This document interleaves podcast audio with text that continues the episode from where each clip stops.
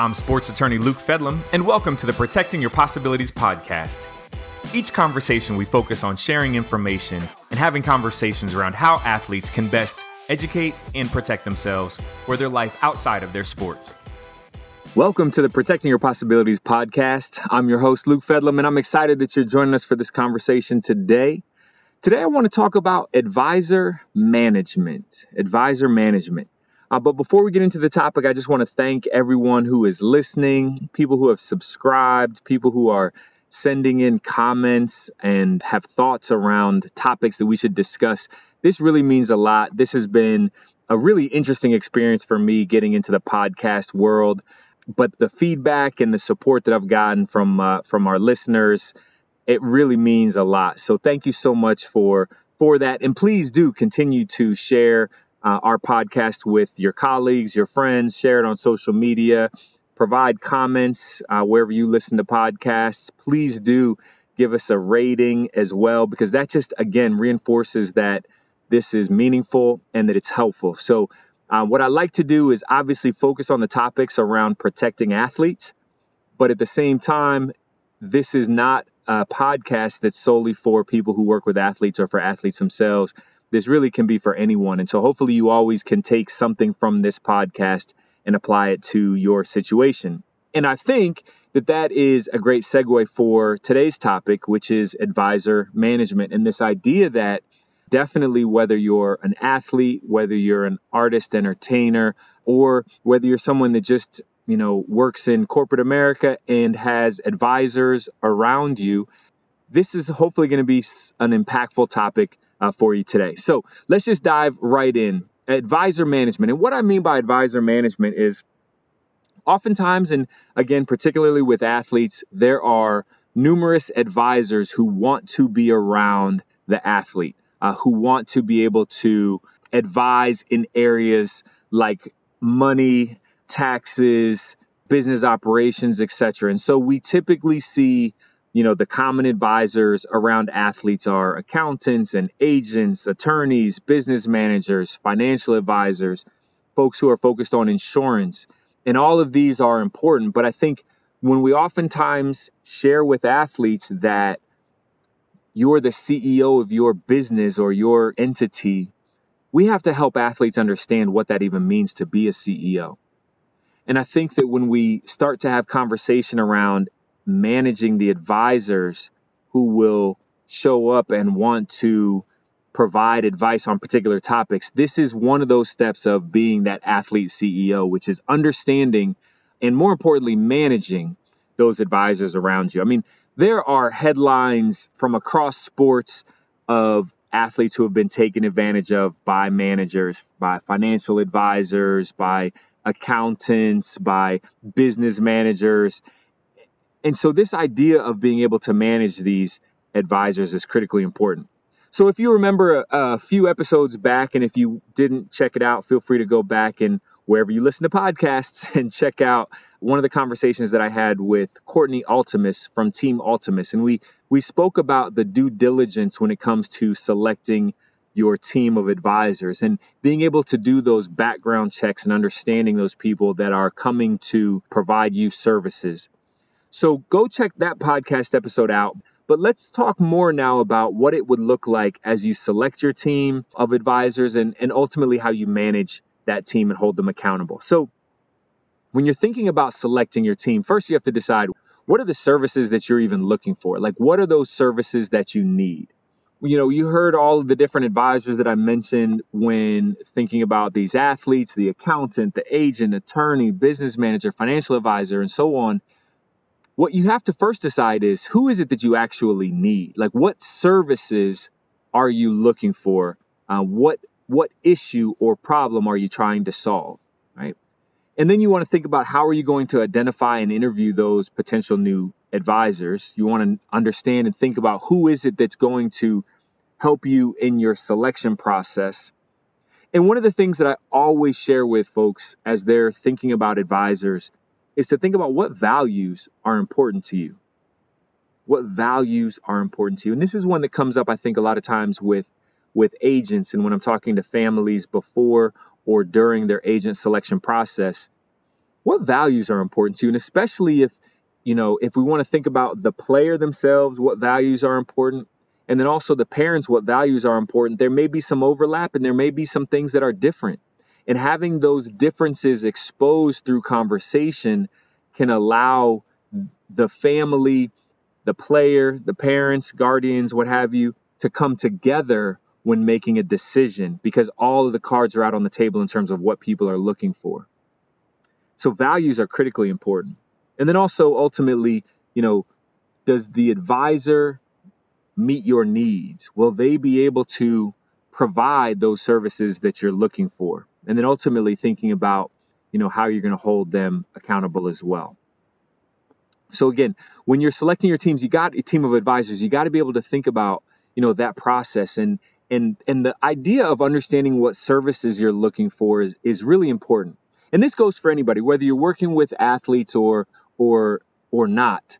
Um, understanding those those services, it, it's really important because people will sell you everything right? I mean, they're going to sell you everything. If you have a if you go to buy a new car, you know, the car salesman's going to try to sell you the fully loaded car that has everything in it because everybody wants to sell you the most. But the question is is do you need that? Right? Do you need the most? So, one example of this, a lot of times uh, with professional athletes as they transition from college into the pros, that, that I will share is that not all players need an investment advisor, right? They maybe need someone who can help them with their financial plan, someone who can help them with their budgeting, someone who can help them uh, with their bill paying and making sure that all that happens. But oftentimes, one of the most important things for a new athlete is understanding a new professional athlete is understanding what their spend rate is. How much money are they spending? In their first year, everything is brand new. Going from being a college student making nothing or just, you know, minimal dollars from their their monthly stipends to all of a sudden making a significant amount. And even if they are, um, let's say, an undrafted rookie, they're still going to make league minimum that's over $500,000 a year. And so you want to think about who can help provide you with the services that you need. And that's important because then that goes back to the whole fee aspect of things because you don't want to pay for services that you aren't really using or that you don't really need. All right. So, again, this is just kind of getting you in the mindset of thinking about how you select that team around you. And obviously, as I mentioned before, due diligence and actually understanding the people is critically important. And you can do that through background checks and others. But what's also important is understanding the services that you need and the services that are being offered by that particular advisor and do those things align. And if they align, then great you're on a path towards moving forward to determine if this is the right person to provide you with those services. If they don't align, then you have a better understanding of how best to move forward, you know, obviously with or without that particular advisor. So once you've started to get into the the nitty-gritty of the particular advisor that you're thinking about or advisors you're contemplating, you want to start to think about three different things, right? And, and I like to break it down for clients this way. You want to understand scope, fees, and oversight. Scope, fees, and oversight. So, so what does that mean? So scope is what is the scope of services that they're providing? Right? What is it that you're actually asking them to do for you? Right? So that's the scope. Fees, very clearly, right? What does it cost? At the end of the day, that's what most people want to know. What does it cost? How do you charge? How do you make money? Right? That whole aspect of fees, you, you just have to understand. And then finally, the oversight aspect is how do you hold that advisor accountable? Because let's not forget that advisor is actually working for you, right? Not the other way around. So you as the CEO, that athlete CEO has to you have to be able to hold that advisor accountable to do what they say they're going to do, to charge you in the way that you believe you're supposed to be charged, and ultimately to make sure that they're not taking advantage of you. And so you got to be able to hold them accountable. And you need to understand how you can best do that, right? So again, scope, fees, and oversight. So let's let's break down just a few different advisors to try to hopefully make this clear as to how you would go through understanding these different buckets or these different areas. Let's look first at the agent, right? So if we're thinking about an agent for a player, then when it comes to scope, you want to understand what services are they providing. So clearly, as the agent, they're going to be providing, you know, kind of player contract negotiation. So you, you got that. But then what about marketing? Are they doing your marketing or offering to do your marketing as well? If you're someone who's transitioning from college into the pros, what are they doing as it relates to your training and helping you with your training, providing a training facility for you to go train prior to the draft, prior to the combine and pro days, right? So, and with that, do they provide the lodging and are they providing a stipend and all these other things that come along with that, right? So, you really want to be able to understand the scope. What is it that you need, number one? And then what is it that this particular, let's say, agent in this case, is offering to provide you? Because when you know that, when you know what you want, it makes it a lot easier for you to negotiate something in your favor. So that's the scope first. Then we'd, we'd look at the fees, right? And when we talk about negotiating in your favor, oftentimes that has to do with the fees. When it comes to agent fees, what I always encourage people to understand is first the percentage, right? What is it that they are charging you to do your contract? What does that look like in terms of the fees, you know, related to the the services being provided. So oftentimes in let's just say in football, you know, it will go anywhere from 3% on down to to 0%, and we'll talk about the 0% here in a second. And then in basketball it may be 4% on down, but again, these are the percentage fees for negotiating the player contract. And so that fee is based on wherever that player gets drafted or whatever the deal is that the that the um, that the agent has negotiated for that player, those percentage fees are based on on that salary. Now, there are also oftentimes in these agreements additional fees, and those additional fees could be related to a second contract. So, oftentimes what we'll see is, hey, um, we'll charge you maybe it's zero percent on this first contract because you're a high potential, you know, high drafty. and so we want to charge zero percent because we want you, but if you don't use us for your second contract, right, which oftentimes is that that bigger contract, if you don't use us for that second contract, then those fees will um, you'll have to pay us the full three percent, let's say, on your first contract. That's critical to understand if that's included in those in the agreement that they're presenting. Also, when it comes to marketing fees, how are they charging from that perspective if they're going to do your marketing? Are they charging you 20%, which oftentimes is kind of the industry norm. And I won't say industry standard because I think standard is different than norm, right? And the norm is what we normally see. We normally see 20%.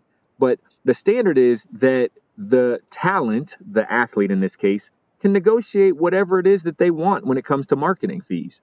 And so oftentimes, because players don't realize that, they'll just pay the 20% and because that is normal, right? And they hear oftentimes their teammates or their friends and other people they talk to will say, "Hey, 20% is normal." But you could negotiate 15%, you could negotiate 10%, you could negotiate whatever you want to negotiate that an agent is willing to accept in order to work with you. So again, obviously you have more leverage the more elite you are or the more marketability you have in this instance. Uh, but again, you want to really understand those marketing fees. And then finally, I'd also say expenses. And expenses and understanding how expenses are handled is important. And oftentimes, as it relates to the agent, if the agent is going to pay for you know a stipend or for your travel or your housing as you're transitioning from college and you know preparing for the combine and preparing for pro day and, and then on to the draft those expenses, you really have to understand how they're handled. And different agents do them differently. Sometimes they get paid back. Sometimes, depending on how uh, high the player goes in the draft, then you know they may be taken care of by the agent. But again, however it's handled, what you need to understand is how what it, what it says in that agreement and how that particular agent is handling it. Right. So again, this is just an example as it relates to agents and understanding the various aspects of fees. And then the final bucket that we talked about is oversight, right? So how do you hold them accountable?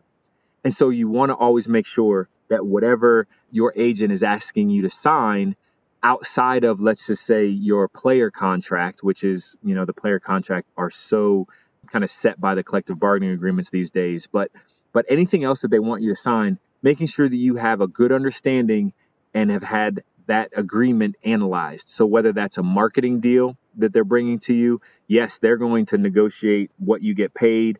But for example, in, in my role as a as a non-agent attorney, my focus is oftentimes making sure that those reviewing those endorsement deals to make sure that the players' interests are as protected as best as possible.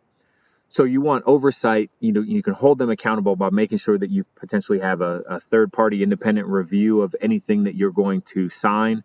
You want to make sure that you fully understand their agent contract or the agreement that the agent is having you sign just to work with them. And you want to make sure that you have a good understanding of how you can have oversight of all their activities. So what, what does that mean? Let's let's make that real. So one of the things that I always talk to players about is you want to make sure that you have a good understanding of how you're paying for or handling your agents, uh, and whether it's your marketing agent or player agent, their travel on your behalf. So sometimes, you know, you may see in a marketing agreement that the player will pay for the travel of the agent on behalf of the on behalf of the athlete. But what I always want to do is make sure that there's oversight for that so that any expense over a certain dollar amount has to be approved in writing by the player. And what that does is it helps protect the player from, you know, just unforeseen expenses um, as it relates to their potential agent, you know, traveling. So a good example is, let's say the player is doing some form of, you know, nonprofit event if the marketing agent or the player agent is going to travel to go to that event um, and be there for the player, should the player pay for it? And and there needs to be a discussion in advance because if the agent is coming to use that as an opportunity to develop business with other players who might be at that event, maybe the player shouldn't pay for that those expenses, right? I think everybody could pretty much agree to that. But if the agent, let's say, is coming to work the event and help that player um, make sure that everything is you know goes off without a hitch and that that you know all of the people are where they're supposed to be and that the event runs smoothly then that's a little bit different. The the agent is actually being there to work and and their reimbursement of their expenses could seem much more normal.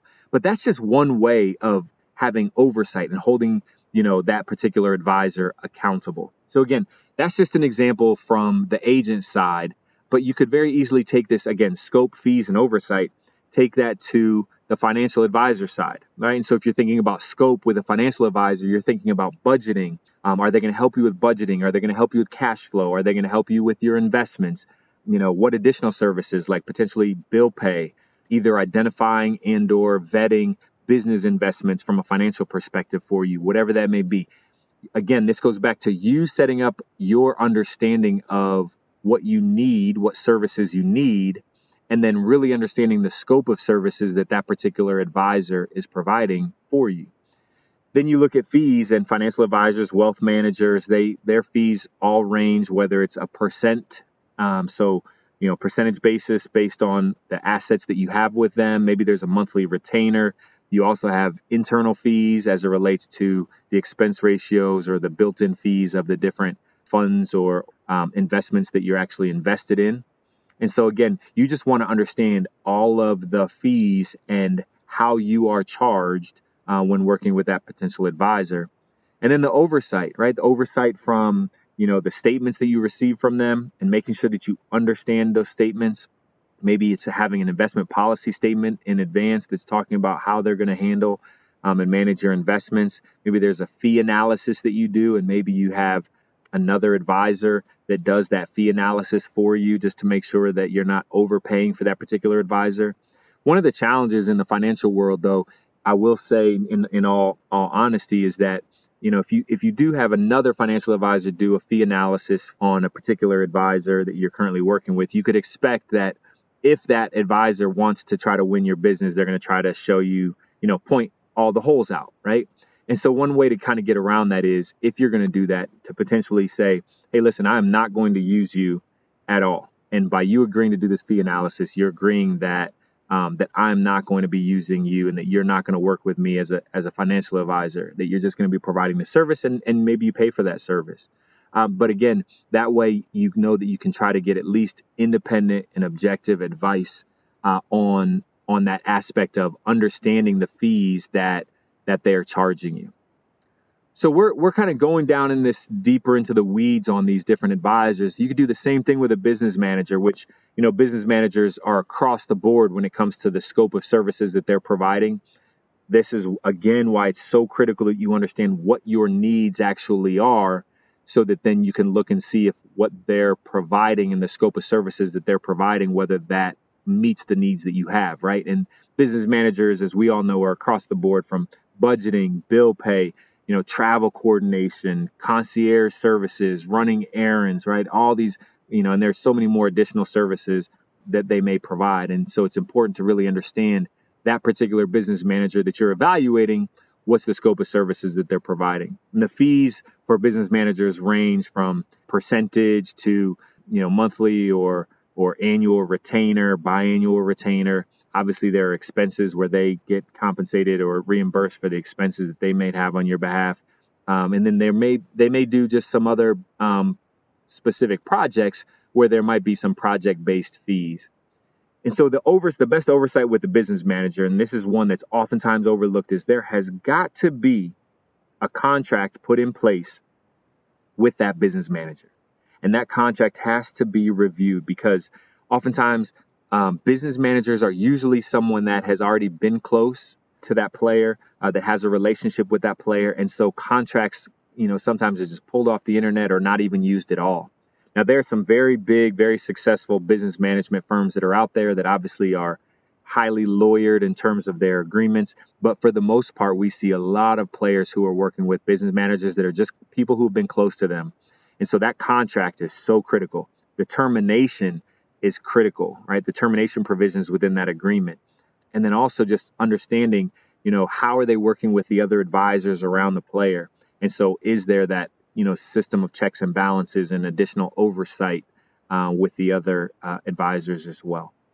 So again, you know, this is kind of a broad perspective, and I guess you know, listen, I, I, have to take at least a quick minute to share, you know, on the attorney side, since I'm in that boat, and I would I would hate for a listener to say, oh, well, you're going to talk about all these other advisors, but you don't even talk about the attorneys, right? So yes, let me talk about us for a second on the attorney side, our scope of services. So you got to understand what is it that you want that attorney to provide, right? Are you asking them just to analyze, um, you know, specific agreements? Are you asking them to be ongoing kind of independent counsel to you uh, for everything that arises? Does that law firm have the capabilities to be able to provide all of those other services that you might need? Estate planning, tax issues when they arise, litigation if somebody's coming after you or you have to go after somebody else, um, real estate counsel, private investments, due diligence, trademark and brand protection, right? So what scope of services does that attorney and or that law firm provide and how does that relate to what you might need? And then fees are just like with others, right? Their hourly fees is the kind of the typical way in which attorneys charge. Uh, there, you know, oftentimes could be a retainer. Sometimes it's a, that renewable retainer. Sometimes it's a one-time retainer. Um, and then there might be times where there could be a flat fee charged as well. And then oversight. Oversight with attorneys is is actually really interesting, right? One of the things that I always recommend for my clients is look at every single bill that I send because there will be a line item for everything that I've charged for, right? So you want to be able to go through and see if somebody just says, okay, hey, um, you owe us X thousands of dollars for this month, and it just says for legal services provided, um, that is not helpful to you. So you want to be able to go through and make sure that you have a good understanding of where you know where your your fees are going and you also want to make sure that you understand the engagement letter and what type of engagement are you are you having with that attorney or with that law firm. And then the other aspect of oversight is as with other advisors which is you know other advisors being able to provide checks and balances. For example i work closely with um, many financial advisors and so um, while they're doing financial due diligence we're doing the legal work but they oftentimes have seen or have worked with attorneys enough to understand whether an attorney knows what they're doing or not and if they're providing the right services.